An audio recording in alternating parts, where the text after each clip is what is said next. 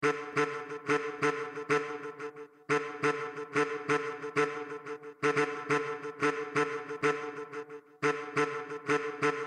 listening to the House Divided Podcast.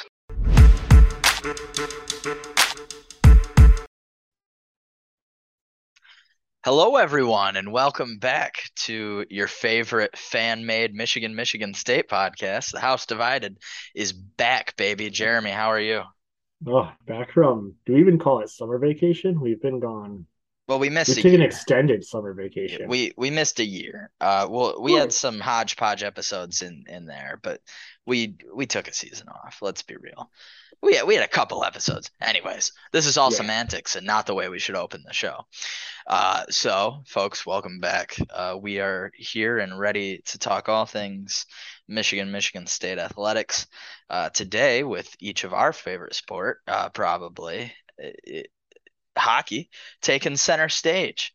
We uh, both have new coaches again, and Uh, we got there in extremely different ways. So I think we can both say thank God, though. Yes, so. yes, we can. um, so I guess let's just start with the lead here. Uh, go break down Michigan first because it's a much bigger story, to be frank. um, so, much more recent, that's for sure. Yes, much like, more recent. That is absolutely correct, which some would say is not a good thing. Uh So, yeah, hiring a coach in August, not great. but uh, I like what they did with the situation. But that's the end of the story. Let's let's start out at the beginning of the story. So, uh, say, for I'll, those – yeah, uh, I'll say, if you want, I can set this up for the people because I think we, we talked about this as we talked about our return and coming back. But, you know, I, my, I think I'm going to take the role of, like, this is not the time to rivalry bash or really hear an M S U fan's perspective, right? Like, I think for for the sad news or the bad parts of this story that you're going to get into, like, we're going to let you just kind of share, and then uh yeah like you know when when needed to you know call me in for just like the hockey advisor perspective. But this is uh this is kind of a uh not a rivalry fodder type of subject, unfortunately, to the to the Mel Pearson story. Uh, no, no, I, I wish it were rivalry fodder and he did something like stupid and funny that we could be like, well, that guy's an idiot and, and both laugh about. Uh, but unfortunately, that's not the case.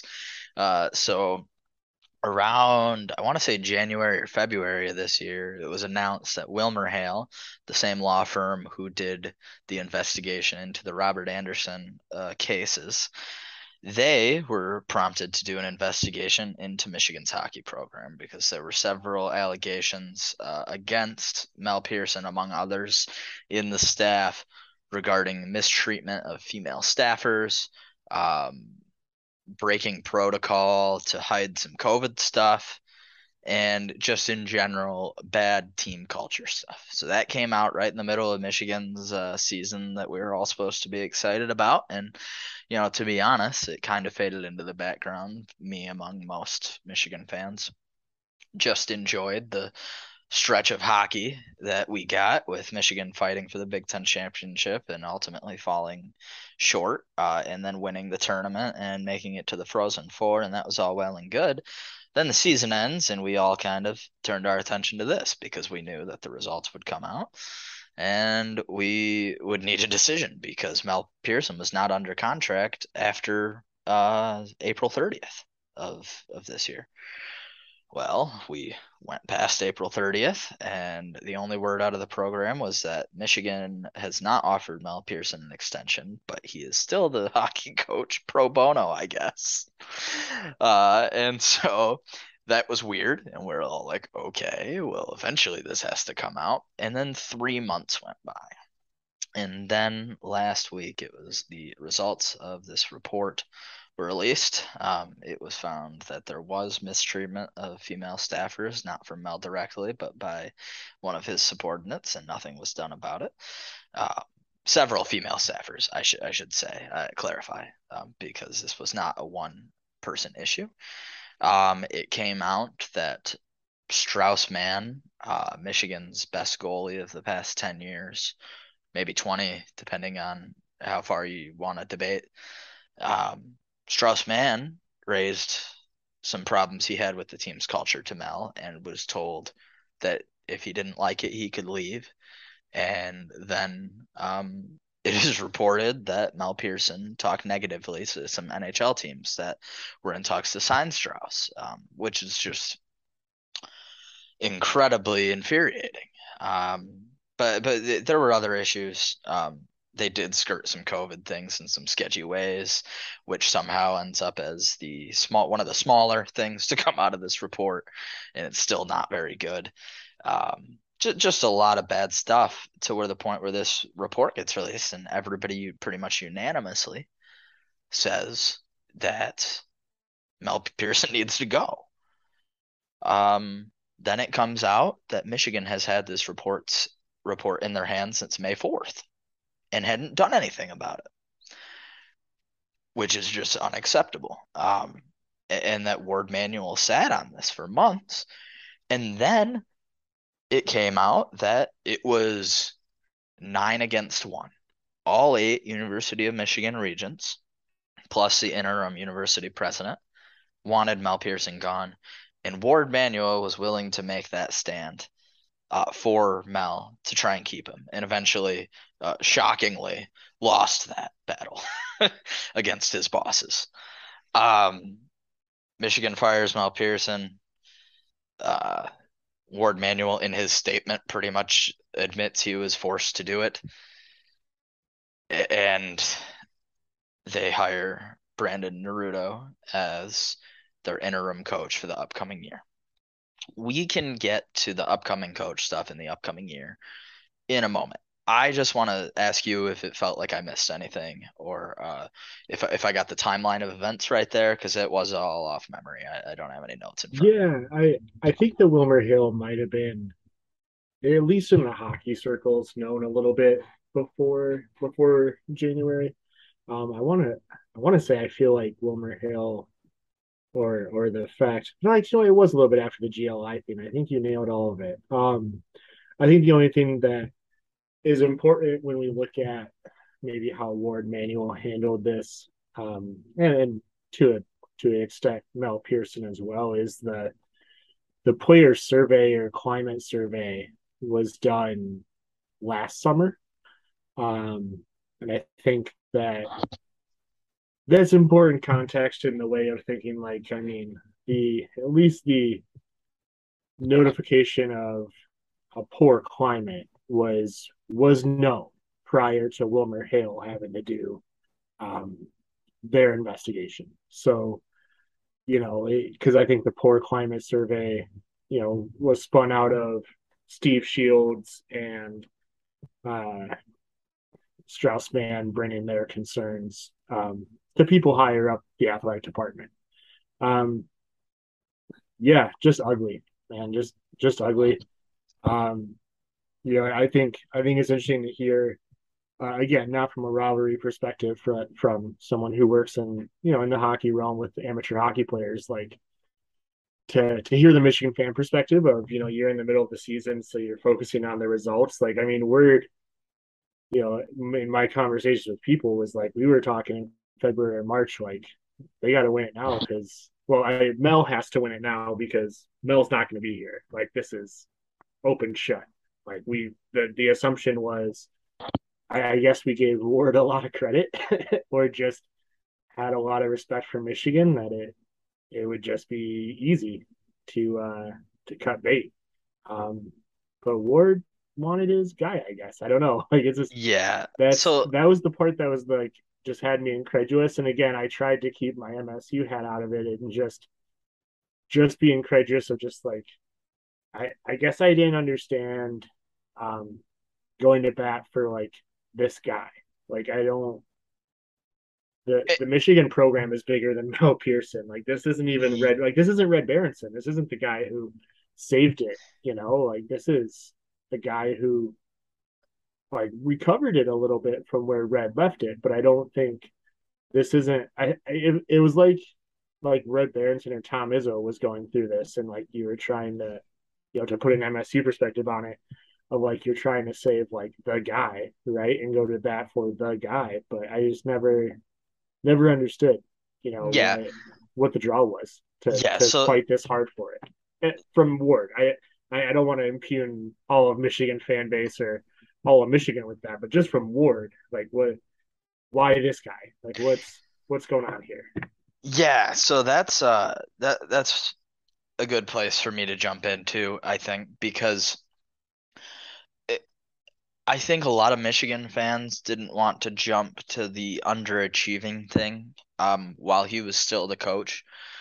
Because you never want to. This is the guy you're rolling with. You're going forward. You don't. You never want to call your own guy an underachiever. Uh, well, and I think but, I think I respect Michigan fans for that too, because I think you also don't want to jump to, well, he's an underachiever, so it's cool to get rid of him. Like right. You should want to get rid of him because of what's in the report. So I respect right. Michigan fans for doing that. You know, right? And and that's obviously what I want done. Um, but I but I will say. Easier to come to terms with the fact that Mel has underachieved the last couple of years, I'd say. Um, you could argue he overachieved when he took the Quinn Hughes freshman team to the Frozen Four. Uh, That's but right. yeah. but I think you clearly uh, – you can kind of write off the freshman year for Michigan's loaded class. I think it was COVID. It, it was a super young team. Uh, but last year, I, I think you could say it was a failure not to win the Big Ten regular season title, not to yeah. take any credit away from Minnesota, because that's a great team that Bob Motzko built. Um, but but to be frank, Michigan had more talent, and they, they should have won. They should have been dominant in the first half of the year, like the way they were in the second half. Um, yeah. and, and so I think it's fair to say, like, to your point, like, Warde, why are you going to bat for this guy? I, I think that's a great point. Like, you definitely can't say he's an overachiever. That's for sure. You can't say that he overachieved with all the with four out of the top five twenty twenty-one draft picks. He, he didn't overachieve. And so at that point, if you have this guy who looks like a good recruiter but an average coach, you play thirty minutes from the U S N T D P. That's never going to go away. That is recruiting, from a recruiting standpoint. So I just want to say, like, what Mel has done with recruiting has been great, but I don't even think he's been overachieving by that much in that department either. I just don't see any plausible reason that Warde would go to bat for him, I guess, is, is my main point that I'm making here, think- talking about Mel Pearson's performance, because you're right in that this decision has nothing to do with Mel Pearson's performance, and it shouldn't, but it I feels like we, it had to. I think I think we can only it, it, that, or you can make up really ugly bad reasons, right? Like you can. Well, that's where your brain has to go. It yeah, immediately has like, to jump. Like, what skeletons does Mel have, or well, does Warde have that Mel knows about? Yeah, there's that, or there's the angle of like, well, we'll get rid of him maybe in August when, um, you know, Adam Fantilli and Rutger McGroarty have already signed their their letters of intent, and they're basically locked in here. I mean, yeah, but even in hockey, that's not even a great excuse, because no, those guys can not, just but, skate to the O H L. No, yeah, it, it's not. Yeah, but, I mean, this not, guy's but, the guy's clearly a dumbass. So, I mean, yeah. that would be a plausible reason for him to do it. Right. He I, could I'm take sorry. maybe a football perspective on yes. hockey recruiting and think, hey, if I lock these kids into August, right about when we have them report to campus, like they just – they're locked in. And, and I think – I, I mean, again, just from like the hockey perspective, I can say like those kids came from Brandon Naurato, so they mm-hmm. fallen into. They made the right decision to keep Brandon, um, you know, and elevate him to. I think he, he has the interim tag right now, right? Yes, like, he he has he has the interim tag for twenty-two twenty-three. Okay, and, and before we and jump assume, into yeah yeah yeah before yeah. we jump into Naurato, I just want to talk some more shit about Warde Manuel, because it what what he clearly did was receive this report, read it, think that he morally could keep Mel Pearson on. That was his assessment after reading the report, but he was unsure of how the public would react. So he waited to make a decision until the report got leaked out and, and put his program in more harm by doing so, which to me makes me think that he thought that everybody was just going to be hunky-dory with all this anyways. Like, like, because like, or else why would you do this? I, I, but, I, yeah. I don't understand it. He clearly did the wrong thing here. Clearly, in the face of adversity, didn't give up. Uh, when I, I could not imagine standing up to nine of my bosses, let alone over something like this. So I, I just don't, I can't really fathom it. Um, obviously, he got the Juwan Howard thing done and everybody clapped. And, and he hired Mel Pearson. I believe that was his first big hire. Yeah, and that seemed like a good call at the time. And obviously they jump mm-hmm. right in and have success. So it looks like a good hire. But now, like, I'm like, I'm I'm really starting to doubt this guy, because I'm like, clearly morally, he's not all there. We've had him glorifying Schembechler within the last two months. We we have him. Nothing has been done about the name of the football building. That statue is still sitting pretty. A- and I just got to be honest. I, I don't see a reason, a, a place where he has particularly excelled. He botched the baseball hire, and I could give a fuck about baseball, but he did. He botched that entire process. It, it, in this decision alone, I think is bad enough to make you question whether he should be the athletic director at Michigan, and, and I just don't see it. And, well, and, it's, it's and now off, he is. And let's tripped. not forget, because we haven't done a show in forever, coming off letting Jim Harbaugh interview up until signing day, like yeah, yeah, not it, getting that deal locked in or getting something done there, like, right? And I, I mean, you can only do so much. Jim is an eccentric guy. We understand, like Jim kind of had had them over the barrel on that. I, I don't think that all falls at Warde's feet, but it's not been a great year for Warde. I feel like if you talk about no. It's yeah, not beginning to end. Um, and, and, and you know what? I'll even jump crazy because the... on the field and on the ice and on the court, they've had great results. But, oh yeah, they've been but, really good. But in and in, in his handling of things, man, I it has not. And you add in the fan frustration with N I L stuff, like it's it's been a rough year. To and, and you know what? I'll even throw that in there. I'm gonna put part of Jim Harbaugh being a fucking pro forced birth. Uh, the speaker on him too, because that's his subordinate, and you can't have the face of the university coming out and disagreeing with the values that the university has put through at, at a rally nonetheless. Like it, it, it just it, it's a lot of little failings for Warde Manuel combined with this very, very large failing, and it might not feel that large to those of you who don't feel this way about hockey, uh, college hockey even. But but I mean, if this were a football team, this would be on E S P N. It would have been on E S P N daily for a while. It it would have it would be Michigan would be being ridiculed nationally, and they're the only reason they're not, and they are to an extent in the college hockey world, but the only reason they're not in the mainstream is just because of the uh, popularity of college hockey.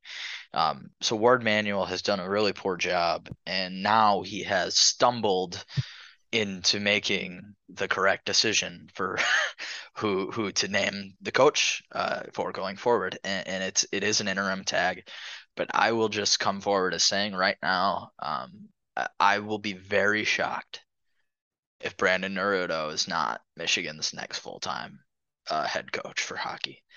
Uh, he has a great track record uh, coming. He played at Michigan. He has worked in a lot of places in hockey, but as recently, I believe, was in Stevie Y's uh, front office, or maybe not the front office itself, but uh, working with the Red Wings uh, analytically helped Michigan bag some of these recruits. Works with a lot of these uh, high, high level N H L prospects at getting them better. Um, and while I will say that that takes a different skill set than being a head coach, he would not be the first of this kind to work out. And um, and he's thirty-seven. He's thirty-seven years old. I, I I really think that Michigan has a good roster coming in for next year. Um, I think you got a Hobie Baker candidate holding down your blue line. You're bringing in a bunch of really talented freshmen again. And while usually the freshman thing doesn't work out, there is still a good amount of depth um, on this team that I think if you bring in, it, if Naruto has the chops to be a good head coach, um, Alex Strand of M G O Blog has thrown out bringing in a, a Martelli type assistant to come and be a guiding hand in terms of becoming a, a, a good manager of a team as a head coach. And, and I think that's a great idea. And I think Naruto would be a slam dunk pick if they went with him. But now it's just time to see how it goes on the ice uh, in the fall, because that that is when his job interview starts. So, yeah, and to be honest, as much as we just blame or hate the decision to go this long, and it's still the wrong call, it, if you're a Michigan hockey fan, I think you might have just lucked into a much easier process, because I don't think Brandon, in a full field of applicants and running through a proper coaching search, is the easy pick. Um, he would be a fine pick. Like I, I think it would be one that I would say is a good hire if they made this in April with a full search, or did it now. Um, but he would have to beat out some really good names to, to get the job in April yes. and May. And right now he, he doesn't have to do that. It's by situation. He's clearly the best way to go on this. Um, and, and one thing I think that's important too for the, for the timeline or updating some people too, because it, it is a good question. Like, yes, he was on Mel's staff, but his first year was last year. So he is free and clear of, uh, you know, anything to do with the COVID yeah. story, the Strauss Mann story, um, a lot and, of the Rick Bancroft parts of the story. Like, all of that is not lingering on Brandon Naurato. Like, he was Correct. not there for that. I, and I think you can't really blame a guy for coming back to his alumni and taking the job as an assistant last year. Like, none of us knew all this was going on, you know, outside of that program. So, um, so I think that's important too, to, to highlight that. No, they, they didn't just keep someone on staff from a troubled staff. Like, he's, he's free and clear. So no, I mean, he, the guy is also like electric, man. He, the work he's done as a skills coach, um, the, the kids he's worked with, I mean, he's, you know, for M S U fans like Drew DeRitter, you know, that's a guy that was in the first class of students that worked with Naurato. Um, you know, Rutger McGroarty is one that he's only coming to U of M because of Brandon. Like, he was a Notre Dame commit and flipped for one reason, and it's it's Naurato and Fantilli, and and Fantilli also worked with him. So, um, you know, to to maybe for the non-college hockey, like, this is kind of like how M S U fans, we celebrated the Brandon Jordan hire, right? Like, he has all these N F L players he worked with, and that's going to be a huge boon just to be a D-line coach. Like, that's essentially what Brandon was in, in the hockey world. Like, he has worked with every top American kid for years. Um, that's especially Midwest based. So, um, no, I think it's, I think it's a solid hire. I think he's going to have some learning pains. I think it's going to be interesting to see. I mean, with all this stuff going on, the team still played well last year. So I think they've shown the ability to compartmentalize, but I mean, it's not an easy situation to get everyone locked in. So I think it's going to be interesting to see him do the the psychology of being a head coach, but um, they're going to be talented, man. They're going to be, that power play is still going to be just as good, uh, if not better, with him having full control. So. Yeah. Yeah. They're going to be, uh, they're going to be loaded next year. Uh, for those, we won't do a full deep dive here, but Um, they're bringing in Adam Fantilli, who is projected to be a top three to five pick in the twenty twenty-three draft. They're bringing in Carter Mazur, who was the number eight question mark. Uh, he was a top fifteen. Wow. You're thinking of Frank, was, Frank Nazar.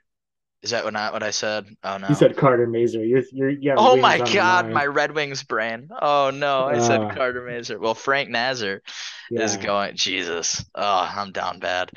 uh, Frank Nazar is going to. He's a very high-end center who was recently drafted to the uh, Blackhawks, and uh, they also got Rutger McGroarty coming in, who is immediately their best name on the team. But he is uh, uh, the number eighteen, I want to say, overall pick to the Winnipeg Jets this year, or maybe higher up. I'm not sure. But he's up there. Uh, they got a lot of talented players coming in, and they honestly keep a lot of the older ones. So, you know, obviously you lose your Beniers, your Power, your Johnson, I hope I don't lose my Johnson. Anyways, sorry, I had to had to get that one in. Uh, if only we had an editor, we could have it cut out, but it's As too late. You, so you got that in as quickly as a Patino, so that was a good stuff. Oh man, of course we had to get the Patino in, even during college hockey talk. That's good. Uh, but yeah, I, I think the year is looking. I think it's still good. I think you're still, if you're Michigan, you're looking to hope to have a shot to win the Big Ten at the end of the year and hope to be in the N C double A tournament and hope to win the whole fucking thing if you get in. So I, I think that's the plan if you're Michigan. And um, it is unbelievable that they're there after the incredibly poor job that Warde Manuel has done. So just just know, Michigan fans, if they win any trophies next year, it will have been in spite of Warde Manuel and not because of him. But as referenced at the beginning of the episode, Jeremy, Michigan is not the only team with a new men's hockey coach. So why don't why don't you get uh, going? I was uh, just saying, you, you throw it to me as I think I was literally, you might even had some audio come on there of me watching the first pitch from the t- tonight's Tigers game, which was Adam Nightingale. So wow, um, look at that! Yeah, he's he's had a big time tonight. But yeah, it's. Uh, You know, yeah, it was an interesting end of the season for M S U hockey. Like, I mean, catch people up on that one, too. Like, we went from um, being told that Dan Cole was going to be coming back for at least one more year, uh, firing an assistant. And then Dan Cole gets fired randomly after, like, a month ago being told he was coming back.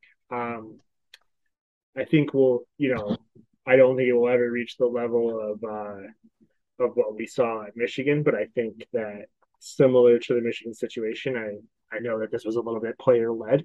Um, uh, some some players who were leaving the program had already left the program and were returners did have meetings with Alan Holler just to give them like a picture of where the program was at.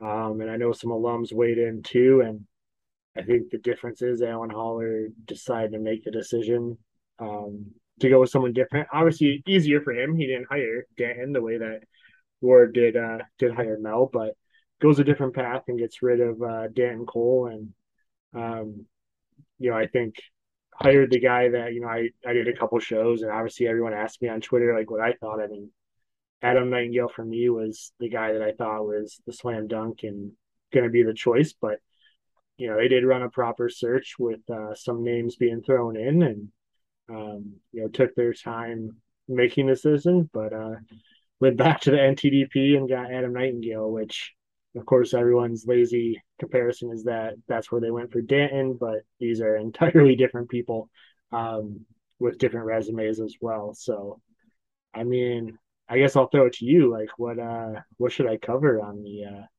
on the hire here? Like, what it, from from an outsider perspective, what are you thinking?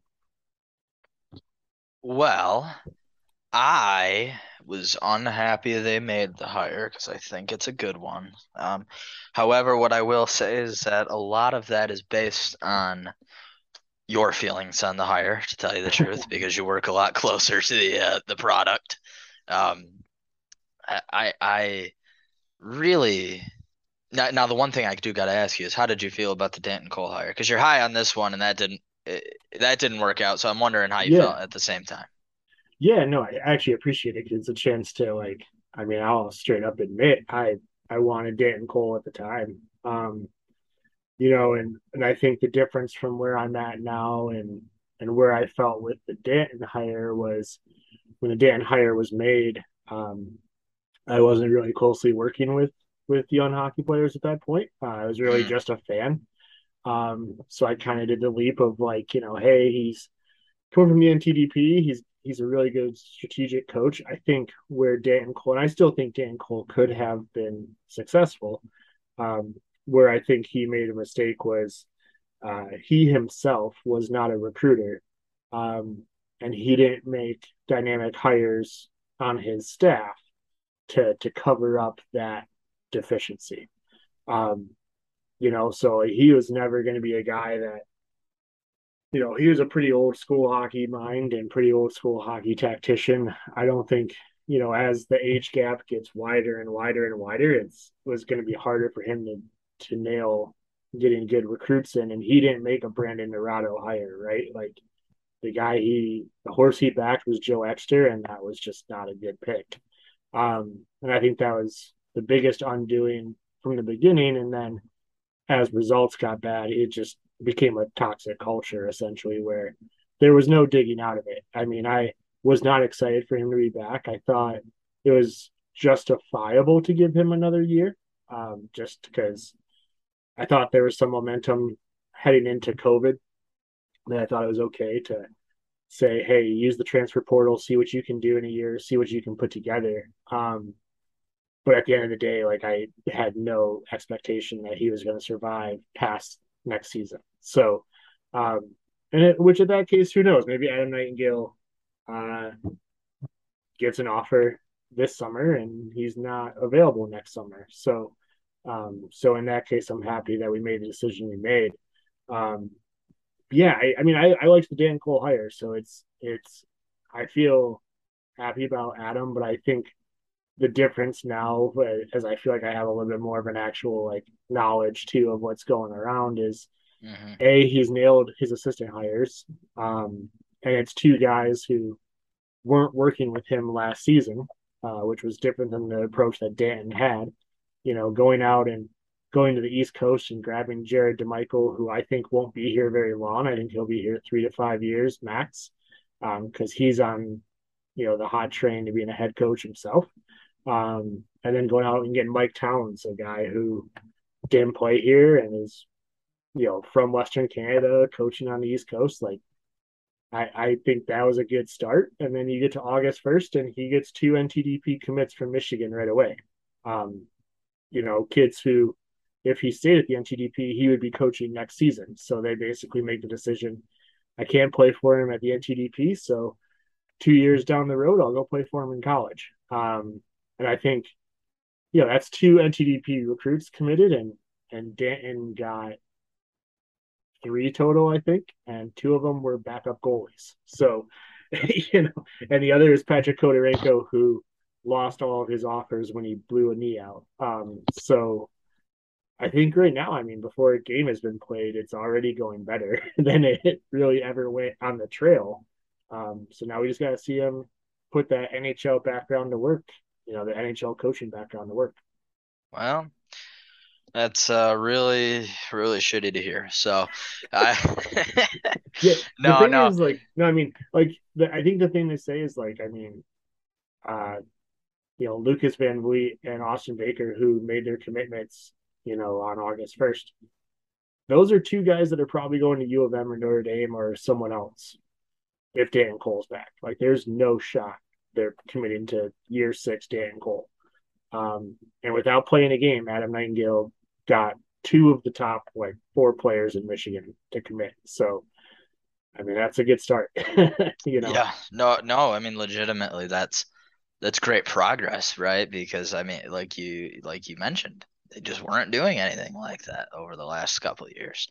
Uh, they weren't getting those type of recruits. Uh, and again, like I said, like say Michigan's, you know, right down the road from the U S N T D P. I mean, so is Michigan State. They're a little farther away, but they, you know, adding the coach from there, I, I think, you know, at least for a couple cycles, right, should help. Obviously, that'll eventually wear off, but at that point, you hope if he's still around, he's got enough of his own thing to bring people in. And, and uh, I really think it could be a good hire. And while I do joke, um, and I I do enjoy Michigan mopping the floor with Michigan State in hockey most of the time. Um, the Michigan-Michigan State rivalry is obviously one of the best in college hockey history uh, when both teams are at the level they can achieve. And, and Michigan State has proven that it can achieve greatness in college hockey with the right people in the right positions. So while uh, on one hand, I do hope this doesn't work out because I like seeing Michigan State teams be bad, uh, as as I'm sure you feel similarly. Um, I think there could be a cool a cool rivalry here, especially, you know, Adam Nightingale, he's a younger younger guy, Brandon Naurato.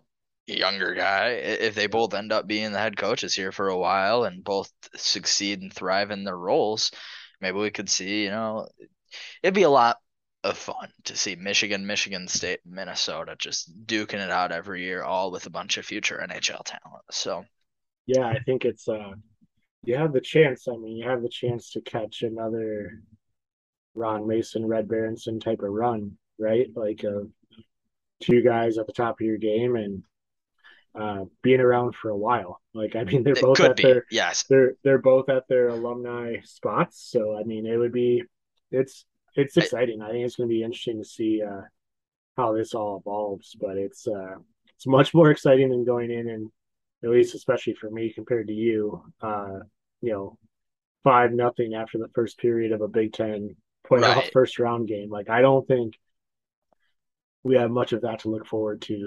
Thank God. Yeah. Like, yeah. That, and that just wasn't interesting. Like, it. No, it I mean, it wasn't interesting at all. No, and and I mean, by year's end, M S U pretty much had a had a broken down, beaten team and fan base, and I don't, I don't think under Danton Cole, I, I don't know if they won a single uh, Big no. Ten playoff game. We uh, we when... as a program have not won a single game because an ass is still okay.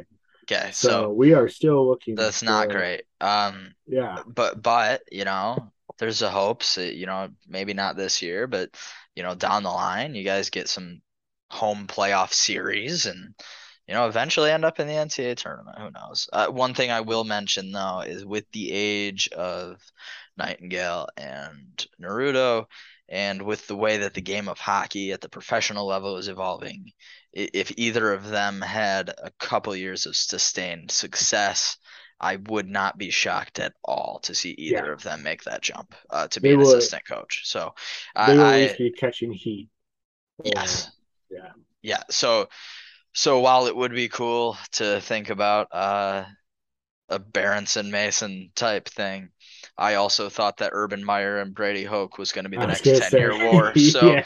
you know, these things. Through my head too. I knew these we were things are funny. ten-year war. So. Yeah. Yeah.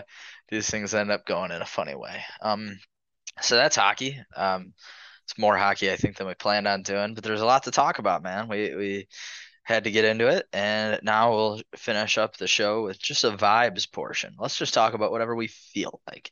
And we've got fall camp coming up for both, or I guess both teams are into fall camp now. Yeah. Um, yeah. So we've got that going for us. It's almost time for message board posts and Kool-Aid drinking galore. Uh, Michigan State is putting together a hell of a recruiting class for basketball, which, again, unsettles me deeply. Uh, I, I really wish they wouldn't do that. But before John, I, I'm going to talk about football for a little bit, I guess, because uh, I'm, I'm still high off of Hard Knocks, and I'm not even an N F L guy, you know? I, I, so it, I I am ready to watch football games uh, more so than ever before. And we're hearing lots of cool things out of Michigan camp um, about Ronnie Bell being, like, better than we've ever seen him and, you know, uh, apparently defensive line by committee. I think Harbaugh actually said that the defensive line is better this year. Um without Aiden Hutchinson and David Ojabo, which is absolute bullshit. Uh, there's no way that's fucking true. But that's camp speak. Yes, yes. Um, that is camp speak to a T. um, yeah, so I, I things are exciting. I'm I'm really jazzed up. Now, the one thing out of Michigan sales that kind of gets taken out is, like, beating really shitty teams is going to get old pretty quick. I think I'm going to be ready for them to play a real team uh, sooner rather than later. And then that first team, well, you know what? No disrespect to Maryland. Their offense looks pretty fire this year. So they, they do play Maryland at home week four. But but really, I'm I'm writing down the Iowa game at Kinnick week five as a loss already. yeah, can we can we talk about, like – Like, can they just announce the kickoff time? Like, we know it's going to be seven p.m. Right? Just it's going to have it, to be. Put it at night. Just it's whatever. It's going to be night. October Their punter first. Will score a touchdown, and we'll lose thirteen to twelve. I was going to say, it's going to be sludge party. Dude, yeah. Well, see, the thing about this Michigan team that it, it really shouldn't be, because this offense, it looks, and, and we'll dive deeper into this. Maybe next week we should do some real previewing. Oh, yeah.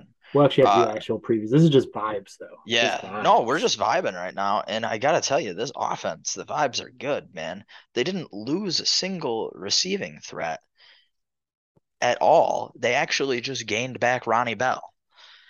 They, you have Blake Corum, and people are talking about Donovan Edwards like he's going to be a dark horse Heisman candidate. And and I believe it, by the way, because the freshman to sophomore jump is usually pretty good. And uh, at the end of his freshman year, he looked, he looked decent. He looked decent. Yeah. yeah pretty, so catching out of the backfield for one, just mm-hmm. oh yeah, well insane. yeah, you have, you got Corum and Edwards to do it with. It's they should be a tremendous team. You obviously or a tremendous offense. I'll say I'm a little bit worried about the defense, man, because you know you lose Dax Hill. That's a guy who nobody really talked about during the games much, except for the couple big plays. But that guy was everywhere all the time, and so losing him makes me pretty nervous. Um, You obviously lose Hutchinson and Ojabo. You lose James Ross up the middle at linebacker, who who was a big, solid presence as a leader. Um, I, I have faith that they should be able to reload okay, but I am not expecting a defense that is going to keep up with last so year's. I, so I think the Mike vibes, McDonald, like, too. Oh, my God. I was going to say, so that actually, that's a good segue. I was going to say, I think the vibes section, like we should each try and throw some cold water on each other's vibes, right? Absolutely. Like, so my cold water for you is like, I mean, Harbaugh has the N F L flirtation, so as good as it it's to me, it's rare to think that your your team after last year, like they didn't lose assistance necessarily to promotions. Mike McDonald is, I mean, he's back to the Ravens, that's a promotion, but got to replace the O C and D C. How do we How are you yeah, feeling there? So Josh Gaddis is a fraud. So I've been on this for a while. I don't you think have. Josh. To be fair, you I, you were on that before he left. I, I don't think Josh Gaddis did much at all to help anything. Um, we'll find out, I guess, uh, yeah. because you know they promote the the quarterback's coach, um, who Ben McDaniels. Is that correct? Uh, I was blanking. We'll see. Uh, Jared, we we have our leading researcher on it. Uh, so they promote. You are correct. They promote Ben McDaniel. Nope. Nope. Fuck. Whoa. Hold on a second. Ben McDonald?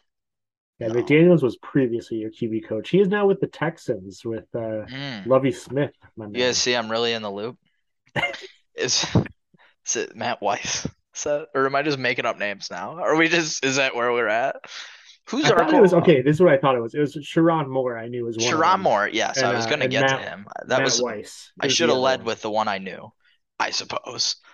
But, you know, we're rusty. We're coming back. So you've got Sherrone Moore, who did unbelievable work with the offensive line last year and really just the run mm-hmm. game in general. So you're keeping him and giving him a more prominent role. I love that. Uh, obviously, Matt Weiss has something. Cade McNamara, you just look at him, you're like, what the fuck is there? And he won a Big Ten championship and beat Ohio State, man. I, I, Do we know so, uh, who's I, I really the primary like... play caller, or is that still Jim? Is Jim like? I guess that's kind of that is the intriguing thing. You can you can throw the cold water on me there because the last time we did that shit was like back in twenty seventeen with Pep Hamilton and yeah. uh, whoever was it? Uh, that might have been pre Ed Warner, um, but it, that was a disaster. So I, yeah. I hope it's not yeah. that again. But but this offense, I mean, there's almost so much talent where you're like, is this what Ohio State feels like like every year? Like like you almost look at it and you're like, on the offensive side of things, how do you fuck that up? Like, really, mm-hmm. uh, you should be scoring forty a game.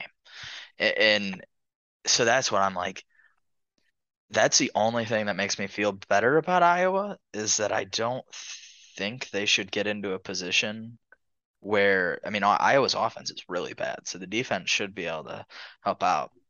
It's just about the mentality of the offense and if they can get rattled, because if they put up twenty-eight points, I think I think you should be able to win that game. But here's the thing, is Kinnick is haunted. So I uh, I have no faith in them to go in there and win.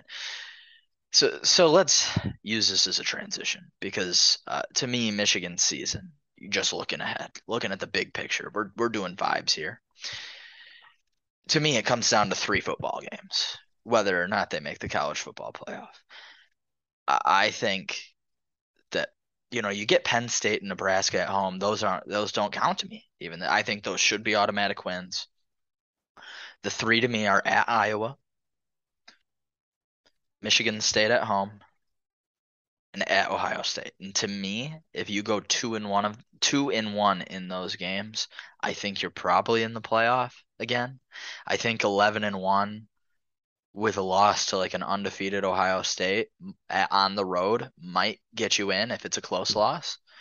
If you go into that game eleven and zero, I think that eleven and one with a win over Ohio State, no matter who your loss is, get you in. Mm-hmm.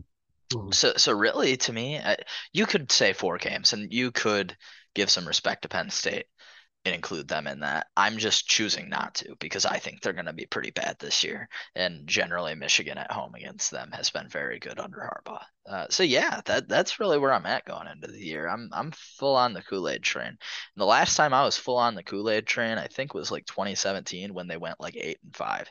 So we'll see. But I, I do feel smarter now than then. That was a super young team, and I don't think we should have expected them to be good. So feel free to make just a quick answer. Uh, any any controversy throughout the season? J J, Cade? Who? J J versus Cade. Controversy? I'm, I'm sorry, you're cutting out. No, I'm just kidding. Yeah, no, I just don't want to talk about it.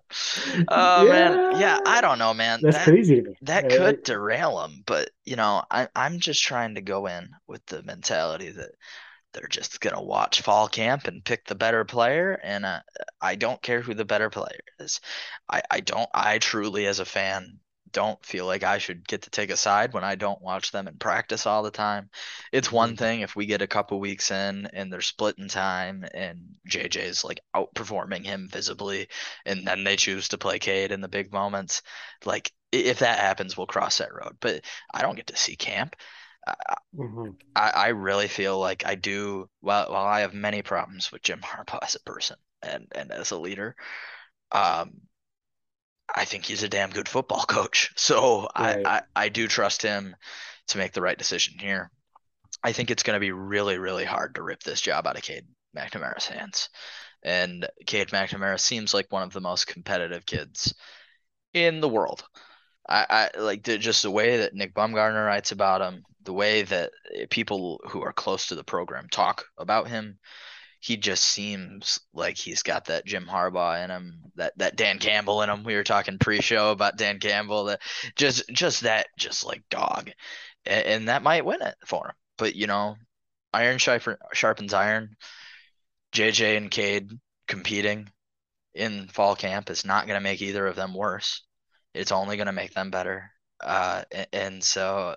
I don't love talking about it because I just feel like I don't know what to say until the games start happening.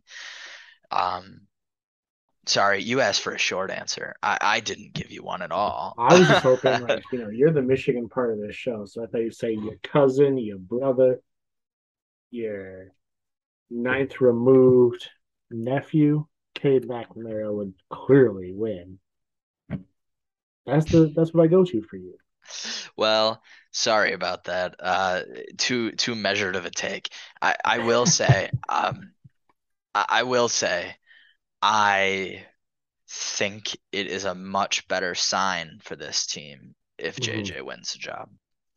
I higher ceiling, you think? Yes, because I think if J J want, wins the job, that means the staff is trusting him to be. Maybe not as consistent and mistake-free as Cade McNamara, but they're not going to give all that up just for a strong arm. They're, they're if not. He wins, if he if wins, he wins that means he ripped it from Cade's hands. Yeah, that's what I was saying. That means he won it by a lot. And Cade is winning is a win a Big Ten championship winning quarterback. So, mm-hmm. so, so if if J J wins the job, that means that we have a really, really good quarterback for the next two seasons. So so obviously I would prefer that, but that just feels too disrespectful to Cade to make that like my primary take, if you will, just because I feel like he's mm-hmm. earned more than that. You know, he, he did That's a really good job last year. He made a few mistakes along the way, but what fucking quarterback in Michigan hasn't in the last twenty years? So uh, I, I'm going to ride with whoever they go with, but I, it, to tell you the truth, if I'm making a prediction, I think we don't know who the starting quarterback is until that week four game at Maryland. I, I think they're both going to split time. I think they're going to use the non-conference schedule as a preseason, because why wouldn't you? It, it, here, this is a good intro.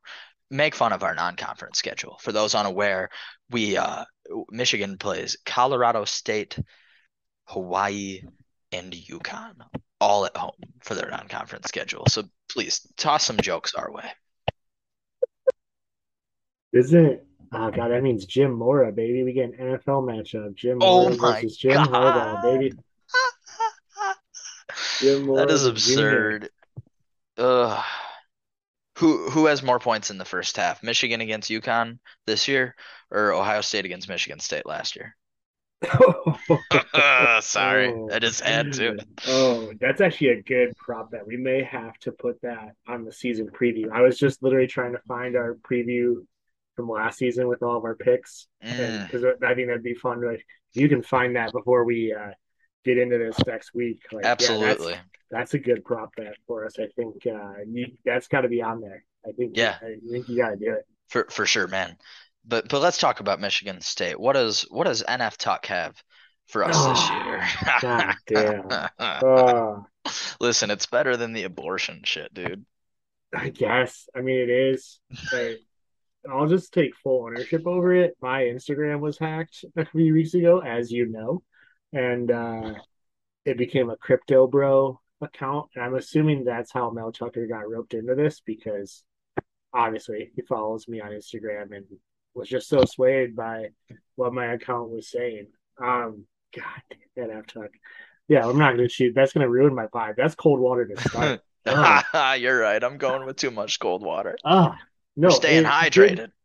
It's it's an interesting one, I think, for the the difference for M S U. Like, I mean, on the field, obviously, have good results last year, but with a lot of like um, the the hype or some of the like outside of maybe the quarterback and wide receiver position, right? Like outside of those two positions, I think you're back to like hoping that you hit on the portal again, because we're still in like cracking over the the the mistakes made at the end of the D'Antonio era, right? So you're hoping that Jacoby Windman from U N L V comes in as a stud. Uh, you're hoping that, you know, getting a lineman from University of Florida and Brule works out, and adding a mere speed in your backfield is going to like shore up that defense. And then you hope that you hit on one of the two portal running backs you brought in, because K nine is not back, right?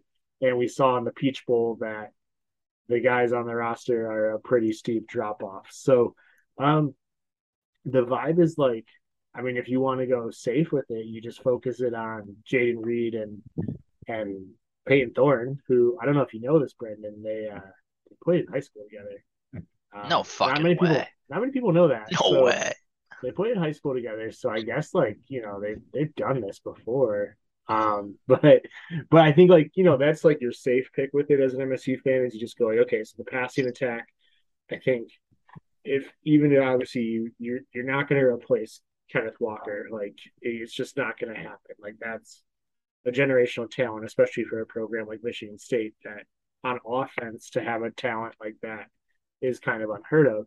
Um, so I think, you know, you, you kind of lean into, well, we can feel steady that maybe the passing attack can pick up some of uh, what you lose off Kenneth Walker. And defense is just in, in the in the spirit of our segment, just good vibes, man. Good vibes, because it was pretty, pretty bad last year, uh, the last five, six weeks of the season. Um, so, you know, I, I like Mel Tucker's approach of not just throwing the secondary under the bus and saying it had to be all of them. Like, they're pretty bad, though. They were, but I mean, as good as as good as the defensive line played, um, and they did a good job of getting sacks, and I think they were a pretty disruptive defensive line. When they didn't get home, it was brutal. Like, and they just didn't get home enough on your money third down. Like, mm-hmm. The thing about a team converting a third and twenty-two on you, which God, it seemed like it happened all the time, is it's easy to say, like, how does the secondary get beat on a third and twenty-two? But if you compare that, like, we're in third and twenty-two because you got home on sacks. Now they need to go twenty-two yards. The quarterback should be sitting back there forever.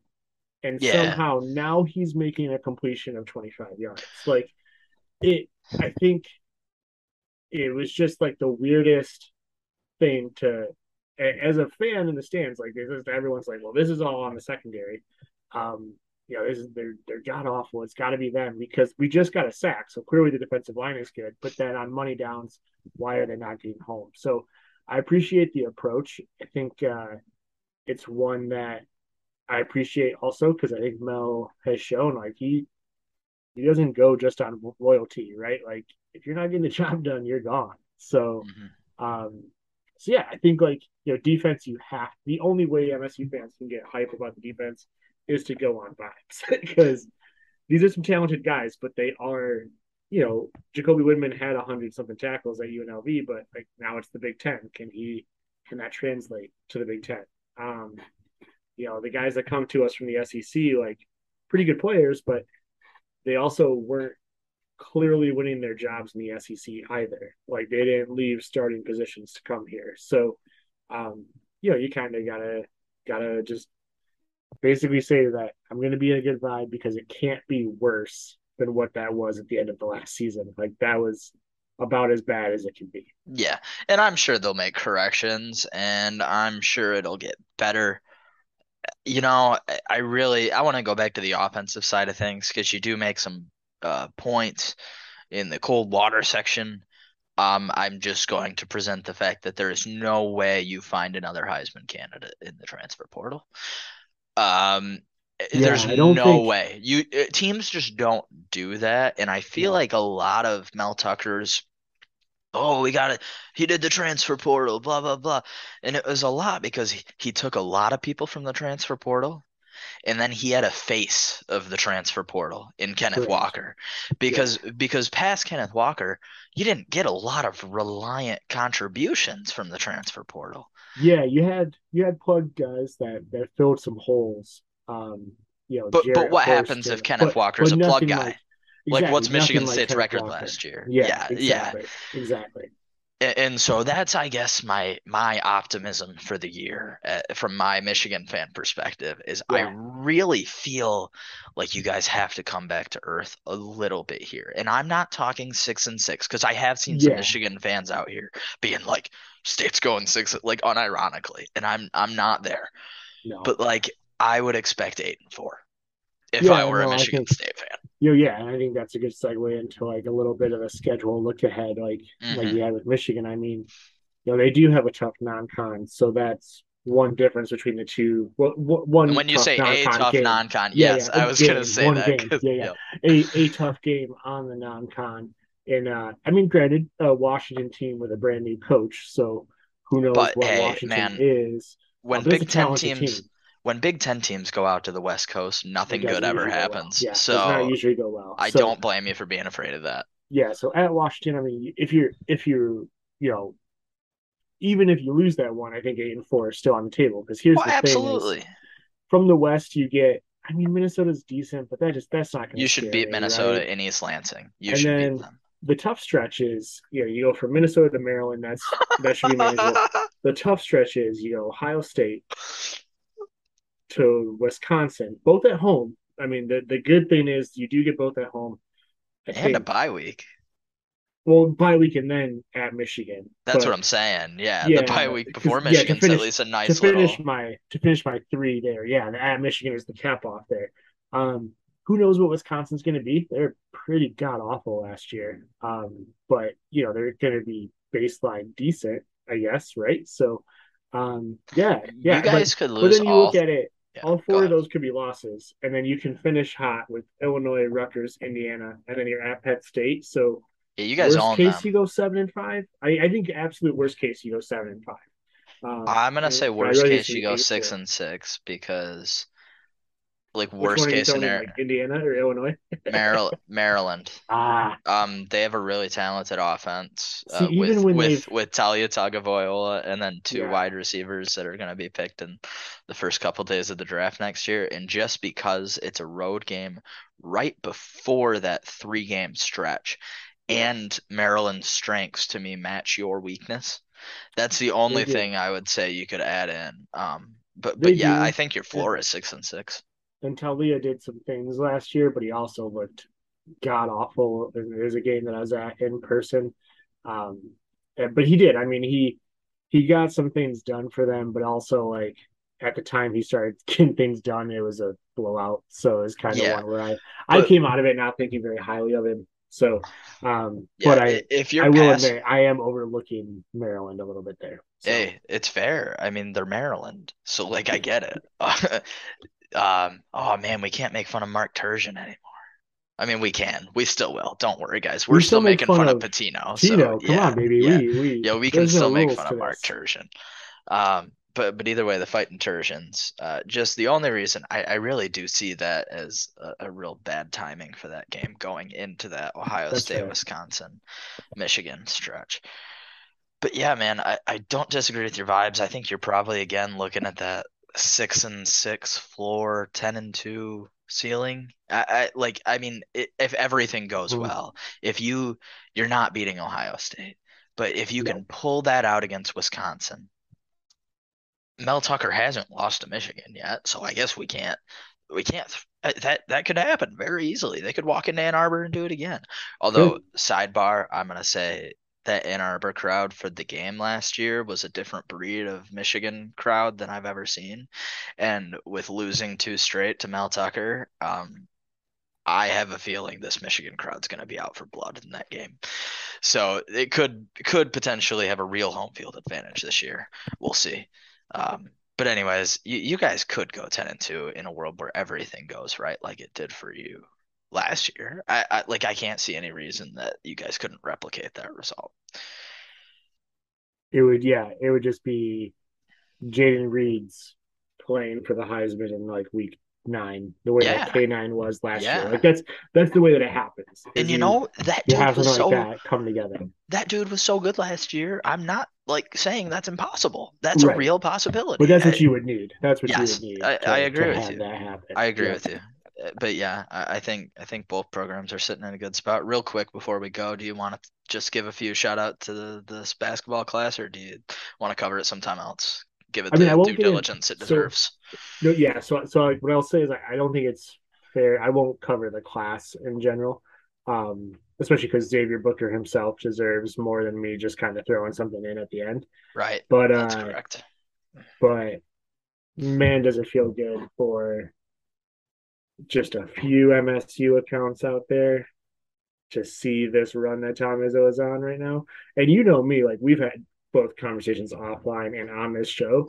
I am far from the Tom Izzo as a god defender. Um, not even just in basketball. I just think there are things that have come out that is just like, I'm not going to give him idol status um, because as we've seen with idols who you build sports statues for, you really shouldn't yeah, we do should that, we right? should just quit doing that. so so that aside, like just the obnoxiousness of some M S U accounts that have just because a man in his sixties isn't all of a sudden adjusting to the transfer portal at the rate of speed they would like, or hiring an assistant who he doesn't know. He's washed one hundred percent when the man has not missed the tournament in over twenty. I, the fact that there's some M S U accounts that I just, I really have enjoyed these last two weeks for, Brendan. I'm glad um, that you're doing it. I would also make fun of it. I mean, there's a ton of Michigan fans, myself included, doing the kind of uh, Tom Izzo uh, finished. Huh? Huh? Oh, yeah. Thing, yeah, and, but you, you know, should. Which, you should. And that's true. That's in the true. Rivalry, that's very different. You yeah. should do that. That is that's correct. True. That's our job.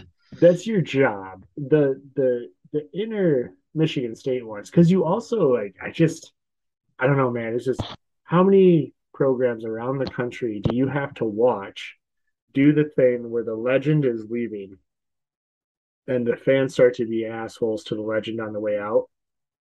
And then it just gets so much worse under a new regime. Like, how many times do you have to see that happen to think, maybe I shouldn't just be tarnishing the end of this legend's run and just let it Yeah, dude, I can't, happen. Even, I can't like, even imagine what it would be like if Mel Tucker was sucking right now. Yeah, there's that or there's, like, I mean, like, just even on, like, a national perspective, you know, like, how many times, like, like we got to get Mac Brown out of Texas. Like, he's washed. He's washed. they would take Mack Brown and those years back in a second right now, right? And it mm-hmm. just got so much worse. I mean, that's kind of how the Lloyd Carr conversation. I was going to say, Lloyd Carr, right? Like the Lloyd Carr situation. Like, and I know, I know Jimbo won at Florida State, but like when it went bad at Florida State, it went so much worse than Bobby Bowden ever took that thing into the ditch. Like, there's so many examples of these programs out there that that has happened at that I just don't understand. And it always struck me as lazy, because I'm glad you brought it up with the end of D'Antonio. It was, it just struck me as so lazy to be like, oh, well, this happened with our other coach that we had, so that they're the exact same. Like, no, right. they're it, not. Yes. They are far from the same thing. Uh, Izzo never has looked as tired or as wore out by this job as D'Antonio. D'Antonio looks ten like, years younger now, yeah, now yeah. than he did at the end of his tenure at M S U. He does, he does, and and yeah, Tom Izzo, like the whole portal thing was always hilarious to me too. Like the same M S U fan account that will sit there and say Tom Izzo doesn't change with the times and doesn't use the portal could then in the N B A playoffs be retweeting a Bryn Forbes highlight, and it'd be right. Like, what are we doing? The man has yeah. taken transfers. He yeah. is very particular of the transfer he's going to be in. If you want to knock him on that, feel free. Um, but it's also until this thing doesn't work, and I don't mean doesn't work as in you don't get to the second weekend of an N C double A tournament, but until you miss a tournament, right? Let's not completely say the man is washed and he doesn't know how to build a roster. Yeah. Um, And he also knows that you still need to build your basketball roster through the high school ranks. So he is now on a monumental heater of a class. And he's, I, I don't, it'll be interesting to see where this finishes out. I know they're, I think they're third in the country right now. There's going to be rankings updates. There's going to be a lot of things that change, but I would assume it stays top five unless some of these kids completely fall yeah, out. Yeah, somebody would have to um, decommit. Uh, you, you wouldn't. That or slide way down the rankings. Right, right? Like, yeah. Kind of like and, a, just an awful scene. And from year. Pretty much everything I hear about these kids on an individual level, I almost always hear, like, rising up, you know, as yeah. the term. It, well, it, I know like, that Xavier Booker seem like really, really good prospects. Yeah. Xavier Booker is on a heater, and E S P N hasn't even ranked him yet, which is That's hilarious because he, yeah. he commits on E S P N, who has to – put on the bottom of their ticker, like, we will be updating his rankings. Please pay attention. Um, yeah. But yeah, it's just a joke of a scouting site. Oh my God, they're so bad. But yeah, yeah man, it's it's a nice. It's so I've enjoyed that more than anything, especially because basketball is going to be the sport that it runs when hockey runs. I can't really mm-hmm. follow it in the way of I didn't play it. I'm not going to get into the level of like being able to like. Be like, you know, like Soldier, who we've had on the show, or D K, like those guys can break it down. So for me, basketball is all narrative and vibes anyways. So I have I've really enjoyed this, Brendan. It's been fun. Because you yeah. know my my angle is that I'm usually trying to be a pretty positive guy, especially because I work with these kids on campus. Like yep.